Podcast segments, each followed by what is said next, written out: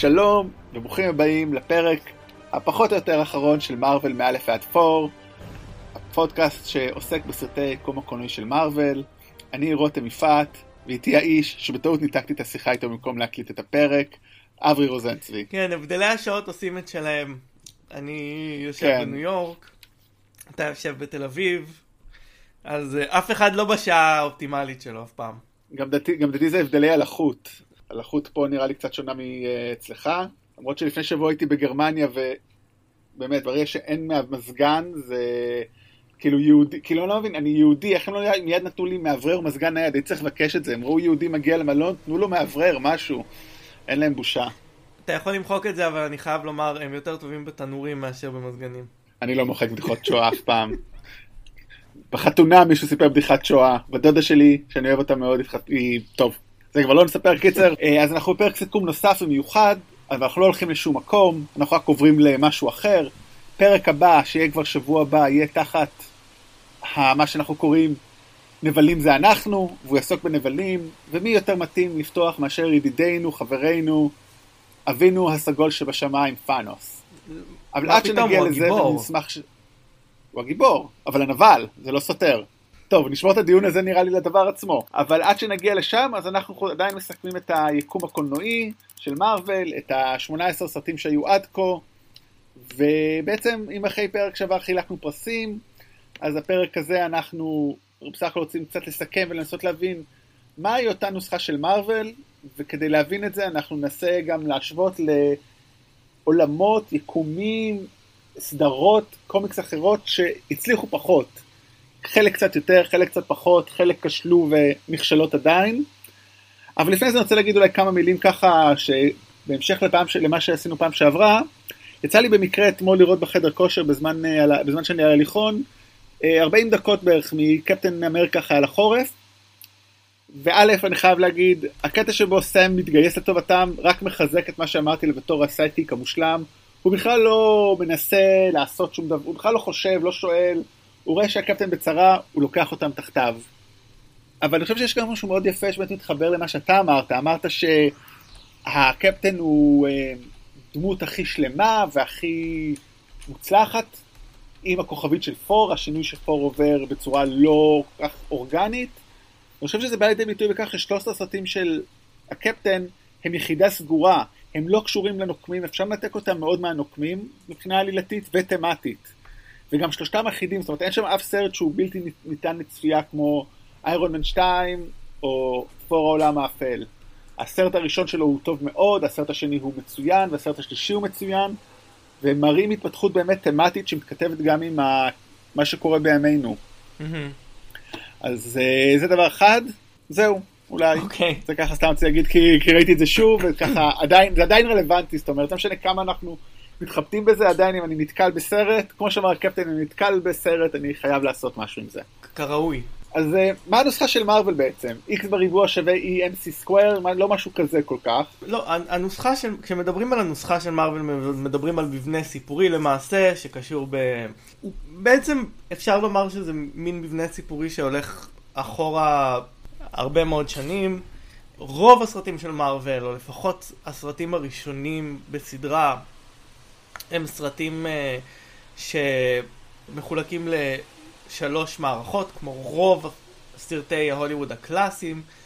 ואני חושב שמדברים על איזשהו מבנה של סרט. הסרטים נפתחים בהצגת איזשהו אה, מגפן אה, שמאוד חזק, שהרע רוצה להשיג אותו, ואז אה, יש לנו קרב ראשון בפעם הראשונה, אחר כך יש לנו הגיבור, אה, יש לו איזשהו אה, מאבק פנימי בתוך אה, עצמו. אחר כך יש אה, קרב נוסף, ואז הגיבור מגלה משהו, ואז יש אה, את הקרב הסופי. כמו שרמזת בפרק הקודם, זה לא הנוסחה של מארוול, זה הנוסחה של סרטי אקשן. basically. כלומר, אה, גם סרטי משימה בלתי אפשרית, גם סרטי whatever, רוב הסרטים ש... אני חושב גם, גם, אני חושב גם בסרטי מערבונים איפשהו יש את זה פחות או יותר. זאת אומרת, זו נוסחה סיפורית מאוד בסיסית שהולכת הרבה לפני סרטים אולי גם. זאת אומרת, סרטים שכללו אותה, אבל הצורך לגלם קונפליקט בשלבים שונים, זה מה שמעניין את רובנו ברוב היצירות אומנות. מה שמעניין בסרטי אקשן הוא ההופעה בזמנים צפויים של קטעי האקשן. עכשיו, מורי ורבי אה, ג'וס ווידון דיבר אה, כשהוא ביים את ה Avengers, הוא אמר, הוא מאוד אוהב ז'אנרים, כי ז'אנרים מאפשרים לך, אה, כלומר, אנשים מכירים מה צריך לבוא איפה, ואז אתה יכול לשבור את זה או לשחק עם זה או דברים כאלה. והוא השווה סרטי אקשן למחזות זמר.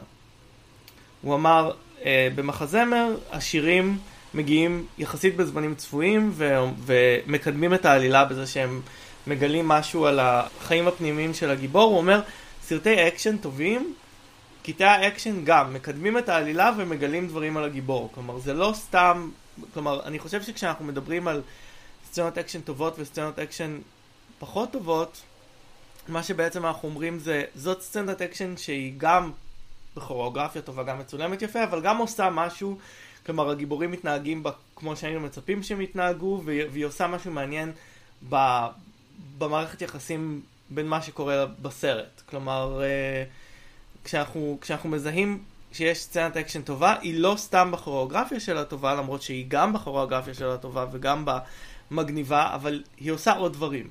אז כן יש פה איזשהו... אה, בהחלט אני חושב שיש פה משהו שהוא של סרטי אקשן. ואני חושב לא מה שמעניין שבגלל שבאמת כמו שאמרת יש את הסרטים הראשונים אבל אחרי זה כבר היו סרטים זאת אומרת סרט כמו שומרי הגלקסיה אני חושב שאם ניקח את שומרי הגלקסיה וספיידרמן והפנתר השחור אז הפנתר השחור וספיידרמן בגלל שהציגו לנו אותם בסרט אחר אז התהליך גילוי היה קצת שונה מהנוסחה ומצד שני שומרי הגלקסיה בגלל שזה הרבה גיבורים אז היה שם איזשהו תמהיל מאוד מעניין ויצירה מאוד מעניינת שעבדה קצת שונה מהנוסחה, אבל עדיין עבדה. זאת אומרת, הם כבר התנסו כל כך הרבה, באמת, שומרי גלקסיה בא בערך בתור סרט 12, אני חושב, אולי 11, אז כבר היה מספיק בשר, אפילו לא בשר כי זה מנותק, אבל מספיק ניסיון כדי לדעת איך אפשר ליצור דמויות ועולם בתוך סרט במבנה קצת שונה. פריבילגיה אדירה, זאת אומרת, זה כמו מעבדה אחת גדולה. כן, וגם, אה, אני לא היחיד, אני לא הראשון לציין את זה, זה משהו ש, ששווה להגיד. אה, אנשים מאוד אוהבים לדבר על זה שהם רוצים משהו שונה ולא את אותו דבר כל פעם, אבל כשנותנים להם את זה, למשל עם אולטרון, שהוא סרט אה, שונה במבנה שלו, יש בו חמישה מערכות, ויש בו, כלומר יש בו אמנם את האלמנטים של נבל ו... ומגפין, אבל יש פה עוד אלמנטים, אנשים לא הגיבו אליו טוב כל כך. ואולי עוד שני דברים שבנוסחה של מארוול, שחלקם דיברנו הרבה וחלקם קצת פחות, אז אחד זה העובדה שיש את הנבל האמיתי והנבל הכביכול אמיתי, הדמה, אנחנו קראנו לו הבובה, זה משהו שחוזר הרבה בתחילת היקום, קצת פחות בהמשך. אבל uh, זה משהו שעזר להם לבסס, זה באמת מאוד מעניין, שוב, איך הטריק הזה, ש... והרבה פעמים לא ידענו את זה, של הנבל הלא אמיתי, הלא חזק מספיק, דווקא זה יצר איזשהו משהו שמתאים למרוויל. הדבר הנוסף הוא שהוא איפשהו תוצר לוואי של זה, זה שאין הנצ'מן, אין עוזרים לנבלים, כי יש נבל, נבל ראשי ונבל משני. הדבר השלישי שאין כמעט עוזרים, זאת אומרת, לא סתם כשעשינו את הסיכום של העוזרים, די דירגנו את השלושה היחידים, כי חוץ מסאם, אה, רודי ו... זאת אומרת, סאם ורודי הם ה... עוד מישהו אני מפספס לו, נכון? לא חושב. כאילו, כן, סאם ורודי הם ב... העוזר... הם באמת ה sidekicks אמיתיים, כל השאר הם עוזרים אבל לא מספיק דומיננטיים. וזה מעניין שבתוך כל זה הם הצליחו לעשות, זאת אומרת, גם אם ניקח סרט אקשן כמו מת לחיות, יש לו שם איזשהו עוזר. תמיד יש איזשהו, לרוב, מישהו ש... נמצא שם לעזור, ואצל מארוול קצת פחות, בעיקר כי אני חושב, אחרי שלושה סרטים, או חמישה, לא משנה, אבל אחרי שעשו אה, סרטים לאר, לארבע דמויות, קיבלנו את כולם ביחד, אז אין מקום גם לעוזרים, כי איפה תכניס את העוזרים בתוך החבורה הזאת? אוקיי, okay, אבל הייתי רוצה רגע להתעכב על העניין של הנבל והנבל בובה. כלומר, למה אתה חושב שזה הדבר ש...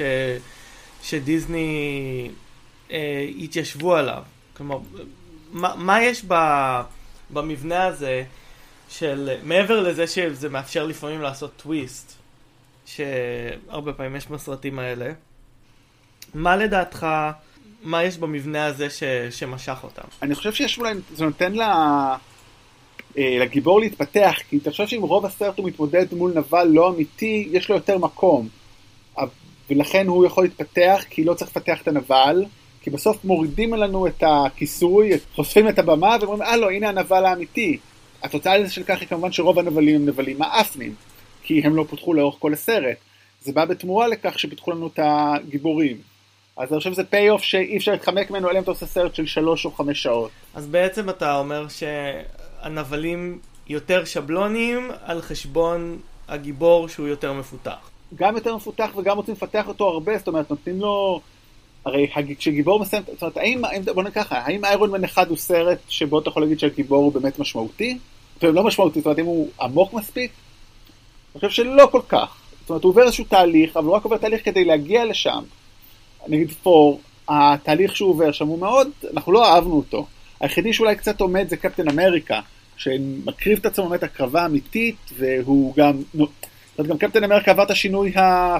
גם עובר שינוי הכי מינורי, הוא עובר שינוי עצום, זה שינוי גופני, אבל כדמות, הוא תמיד אותו דמות שרק מתאים את עצמו לרוח הזמנים, אבל מבחינת אופי והבנה מה לעשות, הוא, הוא נולד מוכן, ולכן הוא כן דמות מפותחת. אני חושב ששאר הגיבורים לא מפותחים בסרט הראשון שלהם. חלקם גם לא בסרט השני, אלא כן, כמו פור, שלוקח לו עד שהם מגיעים לרגנורוק כדי לעשות ממנו משהו מעניין, או טוני סטארק שצריך את הנוקמים כדי לעשות באמת משהו ממשי. אז זה קצת, אני, אני, אני עושה פה סלט בין הדברים, אבל אני אומר, הם כל כך, אף דמות כמעט לא עברה תהליך שלם בסרט אחד, ולכן זה זה עדיין תהליך מאוד משמעותי. אני באמת אבל חושב ש, שבסופו של דבר, יש אנשים שנהנים מסרטים כאלה ויש אנשים שלא נהנים מסרטים כאלה. עכשיו, לאנשים שלא נהנים מסרטים כאלה, זה נהיה משעמם, אוקיי? כלומר, זה מין, אה, זה מין גישה כזאת של, אוקיי, יש פה המון דברים דומים. ואני חושב שמה שאני ואתה, כי אנחנו כן נהנים מסרטים כאלה, מה שאנחנו רואים זה דווקא את הסרטים, הדברים המאוד שונים בין הסרטים. כן. כלומר, הגישה שונה לגיבורים, הגישה שונה להומור, כלומר, כלומר, קשה להגיד שכל הסרטים האלה דומים מבחינה, מבחינת אווירה, מבחינת טון, כלומר, יש סרטים שהם דומים, אבל כאילו אם אתה משווה את חייל החורף לשומרי הגלקסיה, נכון, בשניהם יש, אה, יש אה, הומור, יש קרבות, אבל זה אני כאילו... הולך, אני חושב שאתה הולך, הולך רחוק מדי. אני חושב שאפילו תשווה את, את חייל החורף למלחמת האזרחים. לשני סרטים די שונים במהותם. כן. זאת אומרת, עד כמה שהם דומים יש בהם הרבה הבדל, ברור ש... אני אומר, אפילו תשווה את שומרי הגלקסיה לקפטן סטריינ', לדוקטור סטריינג', שהם כן אה, קוסמים, פנטסטיים וכדומה, עדיין יש הרבה הבדלים. זאת אומרת, אני מסכים איתך, רק אומר, אפשר לקחת איזה דוגמאות הרבה יותר קיצוניות, קרובות יותר, כדי להראות את ההבדלים. ו- ולדעתי המבנה הזה של סרט אקשן עם הרבה הומור, הוא בעצם, בעצם השפעה של כל סרטי האקשן מאז בעצם אה, נשק קטלני ומת לחיות. כלומר, הם בערך קיבעו את הנוסחה הזאתי, וזה מעניין ששיין, כן, בלק חזר באמת לעשות סרט מארוול, וג'וס ווידן בבאפי גם מאוד עשה פופולריזציה לדבר הזה של high stakes, high humor, כלומר יש לך משהו שהוא, כאילו העולם עומד אה, להיחרב, אבל עדיין אה, יש את הזמן להיות ציני ולעשות quips. וזה לא מפתיע ששניהם מצאו את, מצאו את אה, דרכם לסדרה הזאת, כי בעצם הם נשענים על אותה מסורת אה, של סרטי אקשן. וכן, ובתוך זה, וגם בתוך כל זה נכנס בן אדם כמו טייקה וייטיטי שעושה quips בסגנון שונה לחלוטין, ומצד שני נכנס גם מישהו כמו ריאן קוגלר, שטוב זה לא רק הוא, זה גם כל הנושא הזה של פנתר שחור, שכמו שסיפרת, הוא כל כך טעון, וכל זה יושב ביחד. באמת, הרי אחת הטענות אולי שאומרים על מארוול, או טענות, זאת אומרת, מה שאומרים שזה שזה כבר כמו סדרת טלוויזיה. אני חושב שזה לא נכון, לו בגלל שאפשר לדבר על סדרות נטפליקס של מארוול, שהן פחות עובדות. כן. זאת אומרת, אם נעבור, נעשה איזה סגווי לנושא הראשון שלנו, בעצם אחת ההשוואות הראשונות שלנו מתוך שלוש, אז זה הסדרות נטפליקס שפחות עובדות. כן. אני לא חושב שהייתה סדרה אחת של נטפליקס שאני יכול להגיד, כל פרק היה הכרחי, זאת אומרת, אולי ג'סיקה ג'ונס הראשון שהוא אהוב עליי, באמת ריתק אותי מהדקה הראשונה עד האחרונה. תמיד אבל אני מרגיש שיש פרק או שניים ארוכים, יותר מדי, זאת אומרת. אפילו שלושה בחלק מהסדרות. או אפילו 11 אה, או 8 או כמה שיש באגרוף הזהב, או איך שלא קוראים לו באגרוף הברזל, איירון פיסט. אה, כמה יש שם? שמונה? לא? מה הם עשו שם? אז כן, יש שם יותר מדי, אבל תראה, אני חושב שיש פה קודם כל משהו מהותי בהבדל בין קולנוע לטלוויזיה. כלומר, למרות שנטפליקס אמורים להיות הכי גמישים ואין לנו שידור ואנחנו יכולים לעשות כמה שאנחנו אה, רוצים, כאילו, זה לא מרגיש, כלומר, רגע, אני אחזור שנייה אחורה. סרט בא לעשות דבר אחד, לספר סיפור אחד, ואז אתה כותב את התסריט ואתה, ואתה אה, מצלם אותו ואתה רואה מה האורך שהדבר הזה יוצא. ואנחנו באמת רואים אה, הבדלים בין סרטים יותר קצרים לסרטים יותר ארוכים במארוול ובכל סדרת אקשן. הסרטים היום נוטים להיות מאוד ארוכים, אה, משימה בלתי אפשרית האחרונה למשל היה שעתיים וחצי, שזה כמו Infinity War ושם לא הורגים את חצי הגלקסיה אז אני לא יודע למה זה היה כל כך ארוך. כי תום קרוז היה צריך לעשות פעלולים בעצמו, מה זאת אומרת? Mm. תעשה את זה בפחות משעתיים וחצי. אז, אה, אז יש, יש יותר גמישות ב, בסרטים. איכשהו משום מה הם החליטו בנטפליקס שכל עונה עד עונה, עד, אה, עד איינפיסט הם החליטו שזה יהיה 13 פרקים. כנראה יש פה עניין של עלות תועלת מבחינת, לא יודע, שהם עושים. אבל הם לא באמת היו גמישים, לא באורך הפרקים ולא באורך העונה. אבל אנחנו מגיעים פה בעצם, אני חושב שזה מראה לנו משהו מהותי על זה ש... אנחנו כל הזמן מדברים על זה שסרטים של מארוול עובדים, אה, או הסרטים המאוחרים של מארוול עובדים, כי היה לנו המון זמן לבנות את הדמויות, ואנחנו כבר לא צריכים להתחיל להציג אותם בסרט. כלומר, הרבה רגעים בסרטים של מארוול בנויים על זה שאתה כבר מכיר את הדמויות, אתה מכיר את הדינמיקה ביניהם, ולא צריך לעשות לך הקדמה. ישר אתה קופץ לתוך העניין, ואתה יכול להמשיך לבנות את הדמות. ועם כל הזמן שהם קיבלו, אני לא מרגיש שסדרות נטפליקס מספיק בנו את הדמויות שלהם. הם לא עשו משהו מעניין עם הזמן שניתן להם. הרי טלוויזיה, מה שהיא אמורה לעשות הרבה פעמים, זה יש לה יותר uh, זמן להיכנס לעומק של הדמויות ולחקור אותם יותר לעומק, ואני לא מרגיש שהם עשו את זה בשום צורה. כן, אני חושב שהם בעיקר, שוב, אני לא ראיתי את איירון פיסט, אז אני לא יכול להגיד הרבה על דני רנד, אבל בטח ג'סיקה ג'ונס, ונו, מרט, מת'יו מרדוק, דר דביל, הם פשוט מקבלים את זה שהם אה, עם דפיקות כלשהי. הוא עם הרצון שלו לעשות טוב מוחלט והקתוליות שלו, היא עם הבעיות, הבעיות של הזעם הקיומי שלה, אני לא יודע מה, וראיתי את שתי העונות.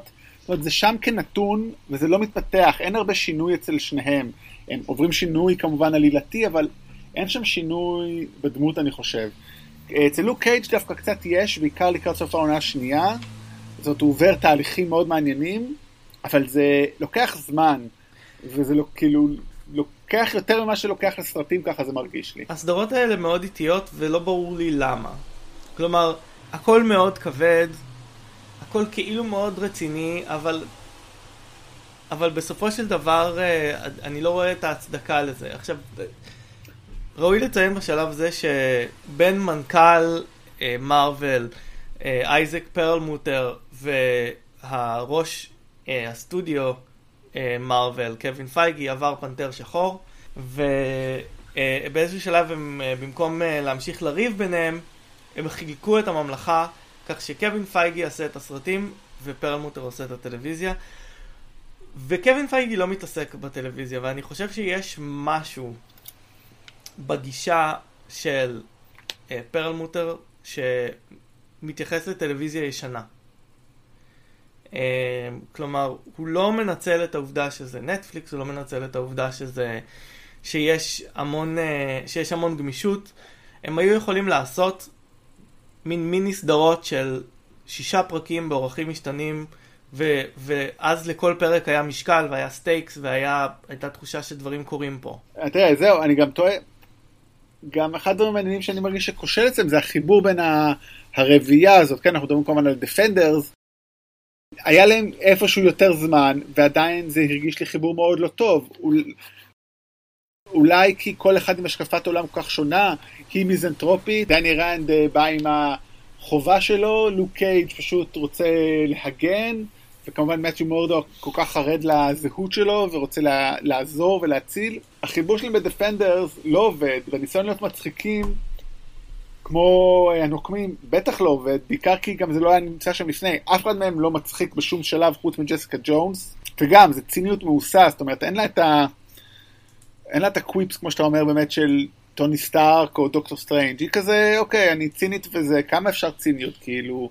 אני מאוד אוהב ציניות, אבל גם לי יש גבול כבר. אני חושב שדבר נוסף מדגיש באמת את אחד הדברים שהכי עובדים בסרטים של מארוול, וש... והוא שבליהוק אין שום חוליה חלשה. כי ברגע שהם הכניסו את, את דני רנד והם כתבו אותו לא טוב וליהקו אותו לא טוב, ואנחנו תקועים עם, ה, עם הדמות הזאתי, והוא החלק הכי חלש ב Avengers, ב... הוא החלק הכי חלש ב Defenders, וזה מורגש. וגם יש, יש משהו מאוד, יש תחושה מאוד שרירותית ב, בהפרדה בין, אה, בין היקום הקולנועי והיקום הטלוויזיוני של מארוול, כי כאילו, כש, כשהתחילו את זה הם אמרו הכל מחובר, אבל בפועל בגלל מה שאנחנו יודעים על ה... על ה איך שזה קורה על הקרקע, יש איזשהו משהו שרירותי, כלומר, ג'סיקה ג'ונס ולוק קייג' ודרדוויל לכולם יש כוחות על ואין שום סיבה שהם לא ישתתפו בקרבות הגדולים שיש אה, כשחייזרים אה, פולשים לכדור הארץ, אמ, אבל הם כאילו מדברים עליהם שהם ה street level heroes, ובקומיקס הרבה פעמים זה נכון, הרבה פעמים הגיבורים האלה של ניו יורק נשארים ברמה אחרת, אבל כאילו יש משהו שמרגיש מלאכותי בזה. כן, טוב, תגרום לניו יורקי לנקוף אצבע לטובתך, נראה אותך מנסה. אני ניו יורקי, אני, אני, אני נוקף אה, אצבע לטובתך. אתה, אתה, אבל אתה יהודי, אז זה שונה. יהודי. טוב, נראה לי אה, חבטנו מספיק בסדרות נטפליקס, נעבור לחוות ב... כן, למרות, למרות, רק לפני שנסיים לחוות בהם, אולי נגיד כמה דברים טובות, מילים טובות, אני חושב שג'סיקה ג'ונס, העונה הראשונה מצוינת. אחת הסיבות, אבל הסיבה לכך דרך אגב היא בעיקר שני דברים, א' היא שחקנית מצוינת, היא מדהימה, אני מת עליה. אה, וסיבה שנייה זה הנבל. כן. כאילו קילגרייב, במשחק אה, מדהים של אה, דוקטור לשעבר. דויד טננט. איך קוראים לו? דויד טננט, כן, אז בגילום באמת של דוק, עוד דוקטור לשעבר, הפעם שהצליח בתור נבל מארוול. זה סדרה, זו עונה מצוינת. אני חושב ששתי העונות של דר דיוויל מצוינות, מי פחות מי יותר. העונה השנייה של לוק קייג' מצוינת, אתה, אתה לא סיימת לראות בסוף, לא. נכון? אני ממש אהבתי אותה. וכן, כאמור דיפנדרס ולא אה, לא ראיתי, ובאמת אני לא הבנתי מה רוצים ממני. אז בוא, בוא באמת נעבור אה, לצד אחר של הסקאלה, וזה סרטי מארוול אה, שאינם ביקום הקולנועי, ואנחנו מדברים אה, בעיקר על סדרות אקסמן וספיידרמן. כן, אנחנו נחסוך מכולנו לדבר על אה, סרטי ארבעת המופלאים, גם זה עם קריס אבנס וגם האחרון עם אה, מייקל בי ג'ורדן, כי למה?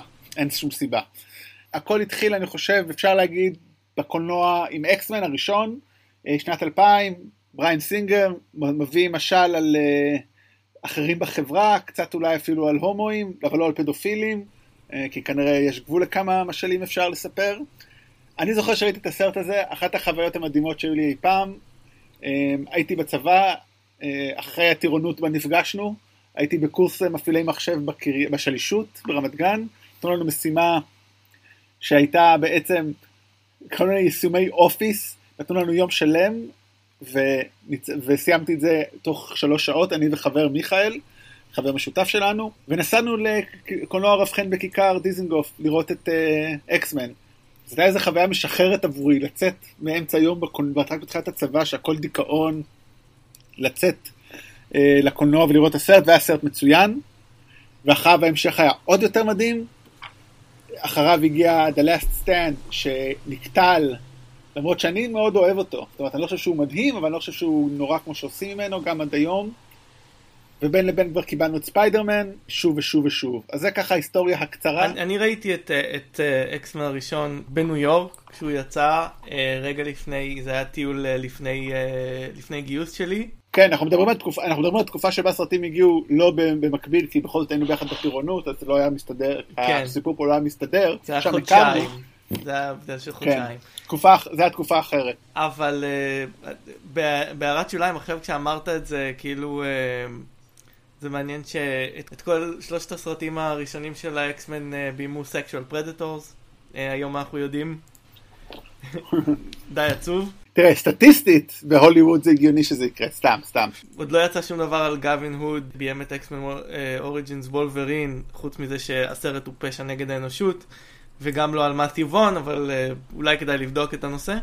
כן. בעצם הסרטים האחרים First Class ו-Days of Future Past וכל אלה זה רמות uh, שונות של הצלחה, אבל בסופו של דבר, א', אלה סרטים פחות מודרניים מסרטי מארוול. כלומר, אלה סרטים שמאוד מרגישים כמו סרטים של הזמן שלהם, כלומר, מין סוף 90's, תחילת 2000, שזה כאילו הפעם הראשונה שלקחו את הסרטי קומיקס ברצינות, עוד לא לקחו אותם ברצינות מספיק, במובן מסוים. כלומר, היה באקסמן אה, בפעם הראשונה ניסיון אה, לבנות חיים רגשיים לדמויות האלה, ו- וזה התחלה, אבל זה, זה עוד לא ממש קורה. ובעצם אין שום המשכיות כמעט בין הסרטים. בין אה, אקסמן הראשון לאקסמן 2 יש, ואחרי זה זה די נשבר. וגם, וגם יש המשכיות, היא לא עמוקה מספיק, זאת אומרת, אוקיי, אז יש את לוגן, כאילו, אני חושב שההמשכיות היחידה הממשית היא הנוכחות של אה, וולברין, של לוגן. אני חושב ששאר הדמויות הן כמעט פלקטים סביבו, זאת אומרת, סקוט אה, צייקלופס, כשהוא דמות כביכול מרכזית הרי, הוא, נכון, הוא המנהיג של האקסמן בקומיקסים. כן. בסרטים הוא דמות שולית והוא מת כאילו פשוט אוקיי, כמעט, כמעט off screen. ואני חושב שהתמקדו באמת בשלוש דמויות, בוולברין, מגניטו ודוקטור, פרופסור איקס, סליחה שהורדתי אותו דרגה, ובסוף קצת כמובן ג'יין גריי ודה דארק פיניקס, אבל הם באמת כל הזמן ניסו ליצור מספיק ולא לא הצליחו לחזק את זה. באמת הסרט השלישי מרגיש קצת shift שפתאום קורים דברים שונים לחלוטין, ואני חושב שבגלל זה לא אוהבים אותו. לא בגלל שהוא כשלעצמו לא סרט טוב, אלא פשוט הוא פתאום מציג הכל שונה ועולם אחר.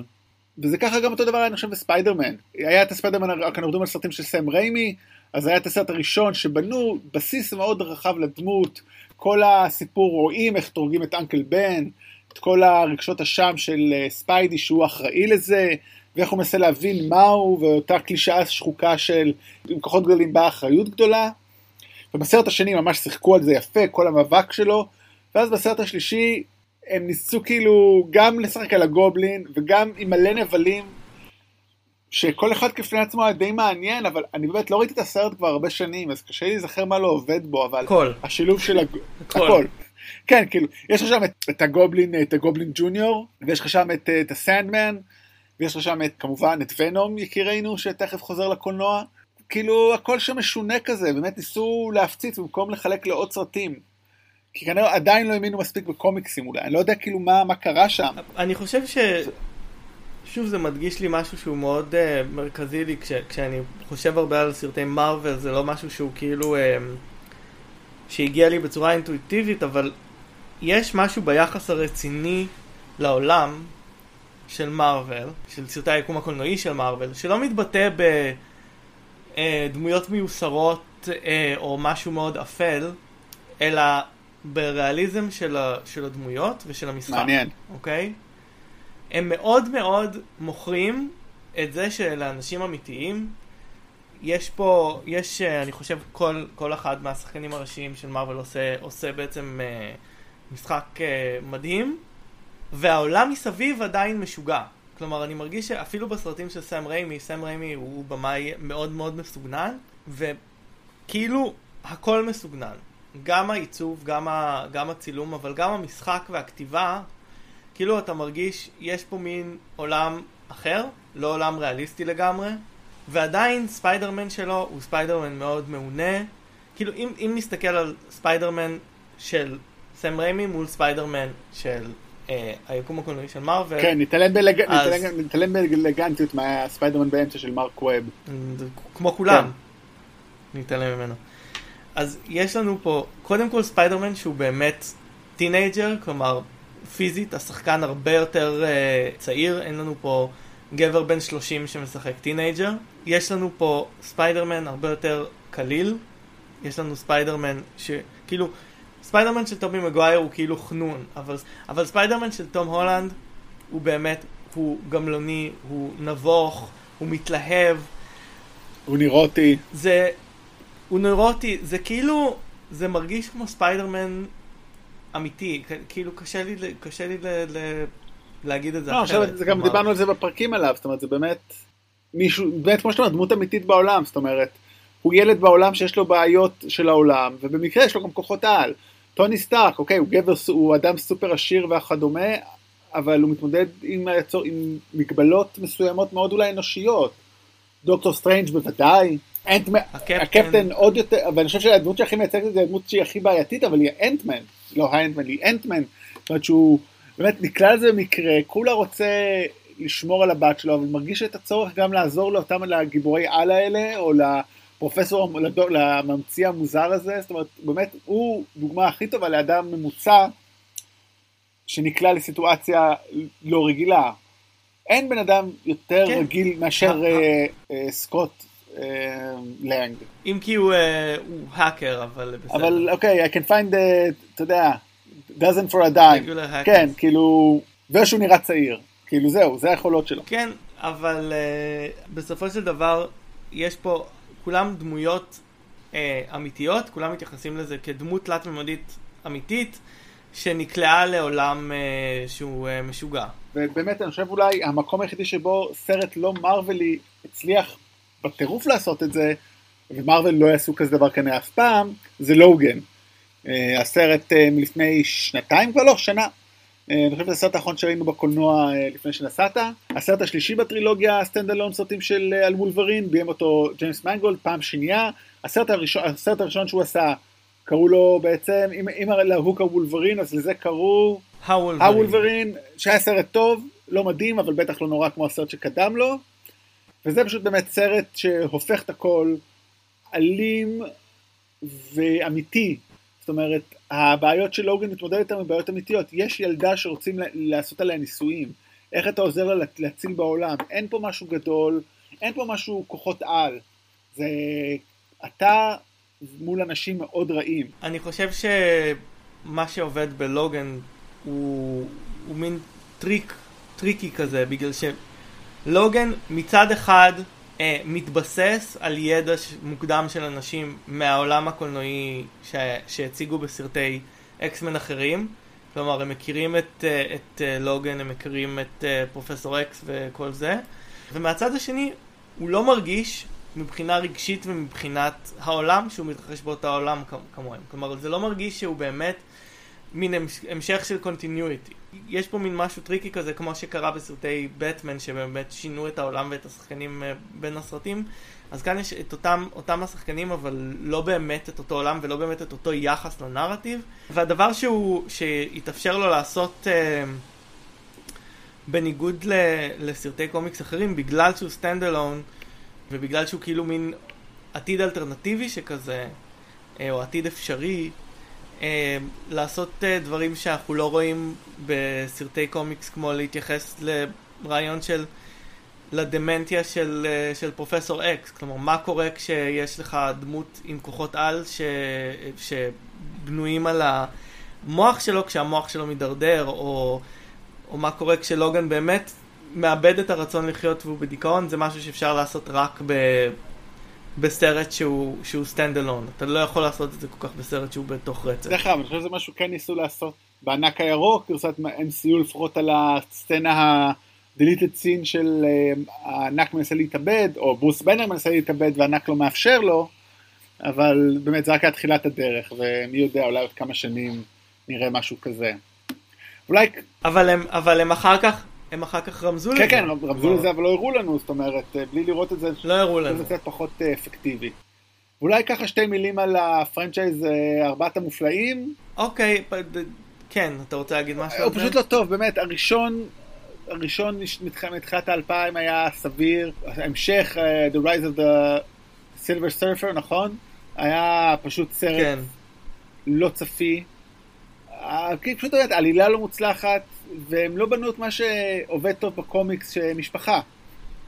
באמת, את הגרסה כן. החדשה שיצאה לפני כמה שנים, אני אפילו לא סיימתי לראות עד הסוף. אני ראיתי את זה בבית באיזה ערב שהיה ב-yes, התחלתי ופשוט נרדמתי ולא חזרתי לזה אף פעם. כן, זה, זה פשוט סרטים לא טובים, לא מתייחסים ברצינות לשום דבר, אה, המשחק לא טוב.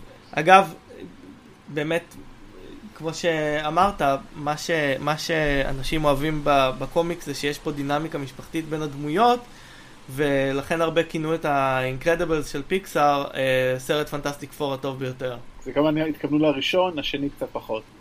לא נורא כמו ארבעת המופלאים, אבל גם לא, לא טוב כמו הראשון. טוב, ועכשיו האח החורג? האח החורג, כן, נחצה את הכביש של החברים ב-DC, שהם הרבה יותר זמן בעסק, נכון? זאת אומרת, הם מבחינה קולנועית כבר התחילו בסוף שנות ה-80, טים ברטון, בעצם עוד לפני זה, סליחה, כמובן סופרמן של כריסטופר ריז, זאת אומרת, הם הרבה יותר זמן עושים סרטים. הם עושים משנות ה-70, אבל כל פעם זה קצת אחרת. זאת סופרמן התחיל, במיוחד הסרט הראשון והשני, איזשהו סגנון קצת קמפי, אבל לא יותר מדי. לא, לא הירואי, זאת אומרת, יש שם איזה משהו 70's, כמו שאתה אומר, אם אתה אומר, הסרטים של מרווה, אה, הסרטים של ה-90's הם רוח התקופה, ורוח תחילת ה-2000, זה לגמרי רוח ה-70's, ולא בקטע הטוב, זאת אומרת, לא בקטע של סרטי פרנויה ואלימות ברחובות כמו נהג מונית, או הסנדק, או אפוקליפסה עכשיו, אלא משהו יותר קליל כזה, עובר ל-80's, ומשם עוברים, נדלג על, על הסרט השלישי והרביעי ברשותכם, עם uh, קאנון הסליחה, ואז באמת בשנות ה-90 עושים בטמן, ושוב, נותנים לבמאי אקצנטרי, כמו טים ברטון, עוד בשיאו, לעשות סרט, באמת נראה מיוחד וזה, אבל איפשהו שוב, עובר, או מתקדמים הלאה, וזה פתאום נהיה בדיחה אחת גדולה. עוברים עוד כמה שנים, שוב מנסים לעשות סופרמן, לא עובד. עושים עוד בטמן, uh, ואז זה עובד. בואו רגע נעצור פה אולי. ככה היסטוריה קצרה של DC בקולנוע, הגענו ל-2005, וחברנו כריסטופר נולן עושה סרט. כן, אז הוא, הוא עושה גישה שונה לגמרי, אה, באמת גישה אה, ריאליזם לפנים, שבעצם מנסה להגיד, אוקיי, מה היה קורה אם היה בטמן באמת? וככזה הוא מאוד מוצלח, אה, הסרט הראשון הוא סרט טוב, והסרט השני הוא אחד מסרטי הקומיקס הכי טובים אי פעם. או אחד הסרטים הטובים ביותר אי פעם. הוא באמת מין, הוא מין, הוא מין אה, אה, תרגיל פורמליסטי כזה. איך, איך אפשר לעשות את בטמן הכי, הכי סביר שיש? כלומר, ש, שבאמת זה יקרה בעולם. אה, והסרט השלישי בעיניי הוא לא סרט טוב. אני מחבב אותו, הוא כמובן לא, לא ברמה של השניים האחרים, והוא ב... לא בין הטובים של כסף נולן, הוא עדיין סרט טוב, אבל באמת, נולן ניסה לקחת את זה, כמו שאת אומר, לקחת את זה לרמת המציאות. בסך הכל זה גבר עשיר שנוסע בהאמר, זה כל מה שזה. וההבדל אבל בינו לבין טוני סטארק, וזה הגאוניות חושב של מארוול, שלא ניסו להתחרות בזה, שהרי קל להשוות בין איירון מן לבטמן. שניהם עשירים כסף שמייצרים לעצמם דברים, הם הכי חכמים, זה הבלש הכי טוב, זה הממציא הכי טוב.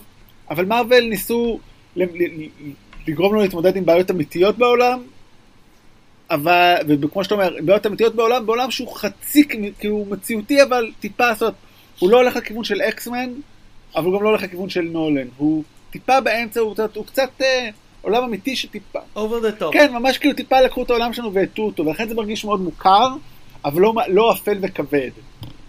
ומרוויל, ובאמת, מרוויל הלכו לכיוון שלהם, דיסי נשארו בכיוון שלהם, ראו שמרוויל מצליחים, ואמרו, טוב, בואו בוא נחזור לסופרמן, אבל שם הדברים התחילו קצת uh, להתחרבש להם, הייתי אומר. אז קודם כל, DC עשו, ניסו לעשות קיצורי דרך, כמו שהרבה אמרו לפניי. מרוויל בנו במשך uh, הרבה סרטים את הגיבורים שלהם לפני שהם הפגישו אותם ביחד. DC עשו סרט אחד ואז הפגישו אותם ביחד, בלי להציג לנו בטמן עוד פעם, כלומר, הם אמרו, היי, הם מכירים את בטמן, אז עכשיו ניתן להם גרסה של בטמן שהם אף פעם לא ראו, ונפגיש אותה עם סופרמן. אני ממש כאילו, אני ממש מתפתה פה להגיד, זה כאילו המפגש ביניהם והקונפליקט ביניהם נפתר בגלל מרתה, אותו אזכור מגוחך לאימא של בטמן, אבל הסיבה באמת היא הרבה מעבר לזה, זאת אומרת, שום דבר שם לא עובד, זה פשוט היה שיא הגיחוך. כל החיבור שם לא עובד. כן, אבל הם, הם, עשו, הם עשו טעות מאוד רצינית, כלומר, עד כמה שאני אוהב את, אה, את, את אה, סרט איירון מן הראשון, מבחינה סטייליסטית של העולם הוא סרט די... It doesn't stand out. כלומר, זה עולם יחסית ריאליסטי, לא מאוד מסוגנן. אה, עולם של סרטי אקשן, זה סרט מצולם טוב, מעוצב טוב, אבל הוא לא עושה מה ש... אחר כך במאים כמו האחים רוסו עושים, שנותנים לעולם הזה איזשהו טון מסוים. ואני חושב שמה ש... ש... DC החליטו לעשות זה ללכת על גרסה סטייליסטית עם טון מאוד מאוד ספציפי, אבל לצערם הם נתנו לזק סניידר לעשות את זה.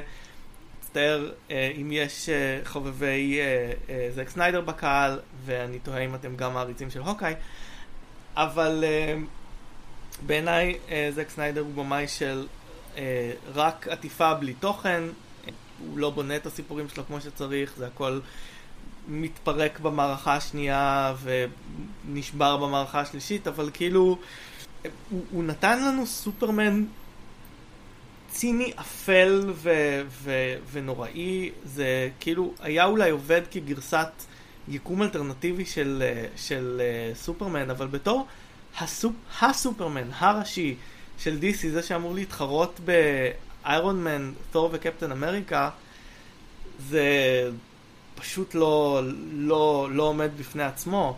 Uh, וכאן יש אולי מקום להזכיר uh, הבדל uh, מאוד בסיסי בין DC למרוויל.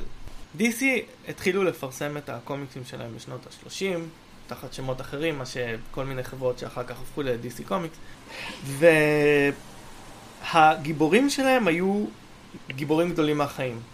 הם היו פנתיאון של אלים. כלומר, אם רגע, אם שנייה נשים את בטמן uh, uh, בצד, יש לנו את סופרמן, חייזר כל יכול, יש לנו את וונדר וומן, אמזונה. הלו, צברית, מה זה אמזונה? צברית, תן כבוד פה. ואלה ארכיטיפים של, של, של אלים. זה תמיד היה אה, עולם אה, גדול מהחיים. כשדיסי התחילו בשנות ה-60, זה היה, אלה, אלה אנשים רגילים שמקבלים כוחות על. ספיידרמן אה, מראה את זה בצורה אה, הכי טובה, אבל הגישה של, דיס, של אה, מרוויל תמיד הייתה, אנחנו מתמודדים עם אה, דברים אמיתיים של העולם, של החיים, והרבה יותר קל לעשות עולם ריאליסטי. וגראונדד על בסיס גיבורים כאלה מאשר על בסיס דמויות שהם אלים.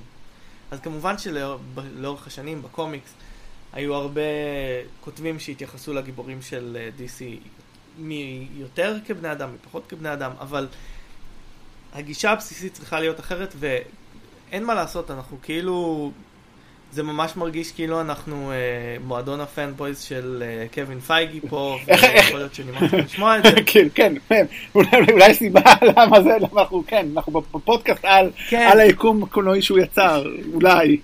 נכון, אבל בסופו של דבר, יש כל אוטוריאל, אה, יש, יש כל אה, מחבר שרץ בין סרטי מארוול, וזה אה, אה, של קווין פייגי, ובסופו של דבר על פיו יישק דבר, והוא מחליט מה יושב ומה לא יושב.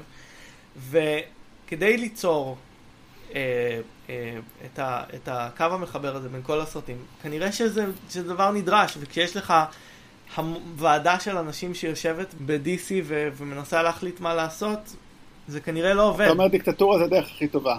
אה, כן, כל עוד אה, זה לא אה, דיקטטורה של ביבי וליברמן, כן. אני התחלתי ככה בזמן שזה, רציתי להגיד משהו על הערת שוליים או לא שוליים, נכון, אנחנו מדברים על סרטי DC, על, על זק סניידר, אז רציתי להגיד, אמרת כל הסרטים שלו הם מעטפת חלולה, באמת בלי זה, והסרט היחידי שלו שאני אוהב ומעניין, זה סרט שהוא כולו מעטפת חלולה, אין בו עלילה כמעט, הוא כולו קורא בראש, זה סאקר פאנץ'. הוא באמת כאילו סאקר פאנץ' לצפייה, הוא חוויה מטורפת. ראיתי אותו רק פעם אחת, אבל בגלל שהוא לא מנסה לעשות שם שום דבר חוץ מכל ה... מה שקורה בתודעה של הגיבורה, זה איפשהו מעניין. נכנסתי ל-IMDb כדי לראות איך קוראים לסרט, כי שכחתי את שמו לרגע, וגיליתי פה משהו מאוד מעניין על זאק סניידר, שיכול להגיד הרבה מאוד על מה, איך סומכים עליו אנשים שהוא עובד איתם. זאק סניידר ביים 16, יש לו 16 קרדיטים על בימוי, חלקם על אה, סרטים קצרים וקליפים, וכל פעם שאני נזכר שהוא ביים קליפים של מוריסי, בא לי אה, לקפוץ דרך החלון, אבל מבין הסרטים שהוא ביים, הוא רק הפיק אחד מהם. נראה לי שאתה כבר יכול להבין לאן זה הולך, זה את סאקר פאנץ'. זאת אומרת, לא סמכו עליו בשום סרט אחר לתת לו את היכולת לביים אותם. הוא כן הפיק את... אה, הוא לא, אותם. כן, לא, לא, לא, לא סמכו עליו את הסרטים שהוא מביים גם להפיק, הוא הפיק את איזשהו המשך ל-300, אני אפילו לא יודע מה זה, את סויסייד סקווד, את וונדר וומן, את אקוומן, את uh, כל מיני סרטי DC עתידיים, אבל שום דבר שהוא ביים הוא לא הפיק חוץ מאת זה. וזה באמת אומר הכל על הבן אדם הזה כנראה. עליי לא בן אדם, סליחה, זה לא יפה, זה אומר הכל על איך הוא נתפס בתור במאי ובתור איש מקצועי בהוליווד, אני חושב. אני אה, גם רוצה לספר סיפור קצר על זק סניידר. כן, כל מה שאתה מספר אותו, אני מאוד אוקיי. אוהב אותו, אני זוכר, אני ממש זוכר את הפעם שלך סיפרת לי אותו.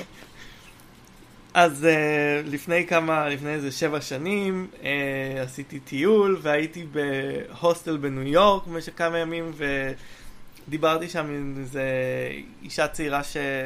שהייתה שם והיא... ואמרתי לה כן, מה, היא הייתה מאוסטרליה, מה את עושה? היא אמרה, אני הפקתי את האנימציה uh, בסרט uh, Guardians Owls of Gahul uh, של זק סניידר. אמרתי לה, וואלה, אה, ומה, היא אומרת, כן, עכשיו, אתמול ראיתי את הסרט וזה, אמרתי לה, וואו, וואו, כאילו, מה חשבת על הסרט? אז היא עשתה פאוזה, היא חייכה והיא אמרה, תשמע, זאק סניידר בן אדם מקסים. ולא הוסיפה והיה ברור לכולנו מה היא רוצה להגיד על הסרט. אז uh, כן, האיש המקסים הזה, uh, באמת כנראה בן אדם טוב, ש... ש... מאמץ ילדים ויש לו משפחה גדולה ועבר. טרגדיה מאוד קשה השנה. ועבר טרגדיה מאוד קשה השנה, אה, איש מקסים שלא יודע לביים. לא, הוא יודע לביים, סליחה, לא, לא, הוא יודע, סליחה, הוא לא יודע לביים, הוא יודע לעשות ויזואליה מרהיבה. הוא לא יודע הוא לא יודע לספר לספר סיפור. או- הוא יודע לעשות כן. ויזואליה מדהימה, אני חושב, זאת אומרת. כן, אבל- הוא במאי ויזואל, הוא היה צריך להישאר בקליפים. כן. אמ, טוב, אז באמת אחרי שקצת קטשנו את זאק סניידר, לפחות את היכולות אה, סיפור, סיפור שלו, יודע, אני לא חושב שלא אתה ולא אני מחכים לאקוומן, אולי נראה אותו, אולי נעשה עליו איזה משהו בהקשר של הנבלים, אני לא בטוח. זה לא של זק סניידר. כן, אבל לא, אה, זה בעולם של די... הטריילר נראה נורא. הטריילר באמת נראה נורא, ג'ייסון ממוע, כאילו, למרות שקצת היה לו חן כלשהו. אה, בג'סטיס ליג, הוא לא מעניין.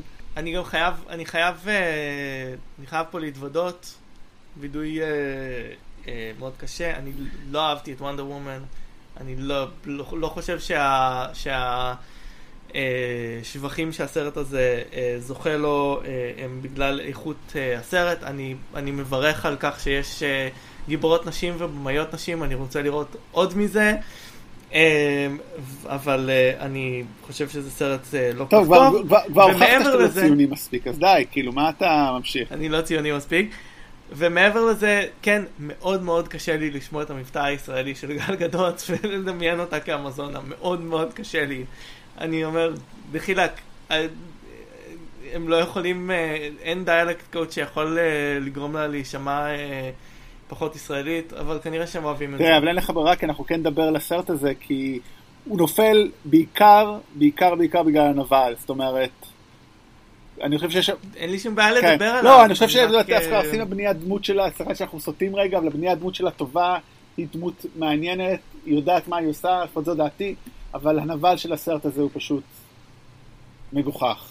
ביזוי, מס... גם אני- ביזוי כל כך גדול שלו, כאילו באמת, כן, אני אני מסכים. אני אומר, הב-? הבזבוז והביזוי של אה, דיוויד טוליוס, זה כן. פשוט אה, חבל. ו... אבל שוב, אני, אני מרגיש שיש פה איזשהו משהו ש... שמרוויל עושים נכון ו-DC לא, והוא ההכנסה של אלמנטים לעולם. כלומר, אה, אה, אם, אה, אם מרוויל בנו את העולם שלהם בצורה מאוד מאוד מוקפדת, ואז הכניסו את העולם המיסטי בצורה מאוד מושכלת, פה יש לך עולם שיש בו, אוקיי, אז יש לך בטמן שמתלבש, ואז סופרמן הוא חייזר, ואז פשוט הם מכניסים עולם של אלים, כאילו, בלי... אין שום אה, חשיבה על, ה, על, ה, על, ה, על עולם קוהרנטי בשום צורה. ואני גם רוצה להגיד שבעיניי אה, כל הצורה שוונדר וומן עשוי בנוי על, אה, על אה, קפטן אמריקה, פרסט אבנג'ר. כן, כולל סיפור אהבה, רק שהפעם ההקרבה הייתה הפוכה. אה, טוב, עשינו אה, כן, מס- לסיים מספיק ב- DC bashing, כן, אה, כדי לסי... לסיים אה, טון חיובי. בטון יותר חיובי, אה, נחזור רגע ליקום הקולנועי של מארוול ולאווירת הסיכום, ואני הצעתי שכל אחד מאיתנו נגיד אה, אחד אחד את אה, חמשת הרגעים אה, שאנחנו הכי אוהבים, או חמשת הרגעים הגדולים ביקום הקולנועי של מארוול אה, שלנו. אז אה, זה, זה לא באמת לפי סדר, אבל בואו בוא נעשה איזשהו אה, ספירה, אז מה, מה הרגע המספר חמש אני שלך? באמת בלי סדר, אלא פשוט ככה קטע שאני אוהב, ואפילו הציטוט שהוא כרגע התיאור שלי בפייסבוק, זה מהנוקמים הראשון, אה, כשסטיב רוג'רס אומר לקפ... לטוני סטארק, big man in a suit of armor, take that off, what are you? ואז טוני עונה לו, genius, billionaire, playboy, philanthropist. וגם אז, למרות שסטיב רוג'ר מנסה לתת לו איזה חזרה, אז טוני סטארק שוב מחזיר לו, ואין לעשות, טוני סטארק מנצח גם בקרב המילולי, בקרב השכלי פה, וזה למה אני עדיין מאוד אוהב את טוני, ואני חייב להגיד איזה הערת שוליים, שוב, בגלל הצפייה שלי אתמול ככה בחלקים מחייל החורף, שאלה עם הניסיוב שגם הוא וגם בקי קיבלו, נתן להם גם יכולות טקטיות מאוד חזקות. הייתי מצפה שנטשה והוקאי לדוגמה, הם יהיו הגנרלים של הטקטיקנים של החבורה. אבל זה ככה סתם side uh, note וויכוח שלי עם הסרט. ואם כבר עוד nitpick, אני חייב להגיד בעקבות הסרט אתמול, סליחה שאני עושה את זה בחלק הזה, כשהם אומרים, כן. הרי אין לנו למי לפנות, נראה לי שהיא כן יכולה כן. לסמוך על אה, קלינט, אנחנו כאילו, אנחנו, אנחנו עוד לא יודעים שהוא הציל את חייה ובלה בלה בלה, אבל היא יודעת את זה. טוב, אנחנו לא יודעים מה קורה בקלינט. מה, בשלב בקפטן אמריקה חייל החורף? אנחנו לא יודעים מה קורה, אבל איזה סיבה יש לה לא, לא לחפש אותו. אה, טוב, כן. אוקיי, אני לא יודע מה קורה. כן, אף אחד לא יודע, כמו תמיד, לאף אחד גם לא אכפת, זאת כן. הבעיה. כן, אוקיי. איפה כן. הוקאי? אז uh, מה שאני בחרתי כרגע, מספר 5 שלי, הוא uh, פיטר פארקר, הוא פיטר פארקר ואדריאן טומס במכונית. לגמרי. אה, הרגע שבו אה, הנבל מגלה שפיטר פארקר הוא ספיידרמן. אחת הסצנות המותחות והמפתיעות בסרט, אה, בלי שאף אחד לובש חליפה. אני, אני לא מוסיף עוד אחד, אני פשוט מרחיב את זה, אני חושב שזה מתחיל ברגע שהוא נכנס, שהוא פותח את הדלת. זאת אומרת, נכון, מתחיל שם, זה, זה מתחיל וכמו שאמרתי אז, ונגמר. ונג, ב... כן, ונגמר כשהוא אומר לו, תעזוב את זה והכל יהיה בסדר. כמו שאמרתי, יש בעיה מאוד לוגית, או קצת לא פיירית, לא מגלים לנו במהלך הסרט שהוא אבא שלה כשהוא רואה את החדשות, אבל נסלח להם. אה, באמת, קטע משחק אדיר של מייקל קיטון בעיקר, אני חושב. זאת אומרת, היה שווה להביא אותו רק בשביל זה. הקטע הבא שלי, אה, הפתיחה של גרדיאנס 2. סרט לא טוב, באמת, אני חושב שזה הסרט, כמו שאמרתי, שהכי ירד לי ממנו בצפייה שנייה, אבל פתיחה כיפית, באמת, כל כך כיפית, מתאימה לרוח הסרט הקודם. הבייבי גרוט עוד לא ממוצה, כאילו גם הוא בכלל לא, אני חושב, לא, הוא הדמות שאולי הכי פחות נמאס, בעיקר בגלל הסרט האחרון, אה, מלחמת האינסוף, אבל הריקוד שם, השיר, שלא רואים את הקרבות ורק רואים אותו, גאוניות קולנועית, באמת קולנועיות, גאוני, גא, גא, גא, גא, הברקה בימוי שלא נראה שוב לצערנו, כי דיסני מטומטמים. וגם בעצם הפתיחה של Guardians המקורי, אה, כשנכנסת המוזיקה ופיטר קוויל מתחיל לשיר, כשהוא ככה ב, ב, בעולם חייזרי, פתיחה מצוינת. כן, אני חושב שזה גם אמרנו, גם אמרנו אז בפרק, שזה בעצם לקחת את זה ולשכלל את זה. ולשכלל את זה ולהפוך את זה כן. מאוד מנותק, אבל זה כיף, אז אוקיי, אפשר כיף בעולם, בטח על רקע כותרות ופתיחה, אז זה משהו שהחלקתי לסרט, כן. ובגלל זה אני גם מציין אותו. אמ, אוקיי, הקטע הבא שלי הוא בעצם אה, ההופעה הראשונה של uh, גיבור, זה טוני סטארק יוצא מהמערה uh, האפגנית שהוא כלוא בה, כשהוא בפעם הראשונה לובש את uh, שריון האיירון מן שהוא, uh, שהוא אילתר שם, וזה עדיין, אה, עדיין קטע מעולה, ובעצם הקטע האקשן הראשון של, אה, של סרט מארוול, אה, הפעם הראשונה שגיבור נהיה גיבור. קלאס, קלאסיקה מודרנית כבר. קלאסיקה מודרנית. אוקיי, הקטע הבא שלי מאוד קטן, אבל אני חושב שלכבוד האנשים הקטנים, The Man in the Chair, ברגע שבעצם נד מספיידרמן הופך להיות The Man in the Chair, באמת, הוא לא רק שהוא לא גיבור על, הוא בסך הכל חנון קטן שמבקש לעזור ועושה את זה בצורה מצוינת, משתלט על העסק, מלמד אותו את אה, פיטר איך לנהוג מרחוק, קטן, חמוד, מקסים, וגם הוא עושה את זה מצוין במלחמת האינסוף, אני מאוד מקווה שהוא לא נעלם ב snap או יחזור או מה שלא יהיה בספיידרמן הבא. הקטע הבא שלי, אה, מספר 3, אה, הוא אה, הקרב של ה Avengers, אבל לא זה בשדה התעופה, אלא הקרב הראשון ביניהם, ב Avengers הראשון ביער, פעם ראשונה שאנחנו רואים Avenger מרים נשק אל Avenger, קטע אקשן מצוין, שבו הם רואים שהם, שהם בעצם די מאוזנים אחד מול השני. אה, אז אני גם רציתי להגיד משהו אחר, רציתי להגיד את הקטע הבא שלי בתור אחד הקטעים שלי, אני פשוט ארחיב אותך, ובעצם זה לא היה הרביעי, זה לא הרביעי שלי, זה סתם הרחבה.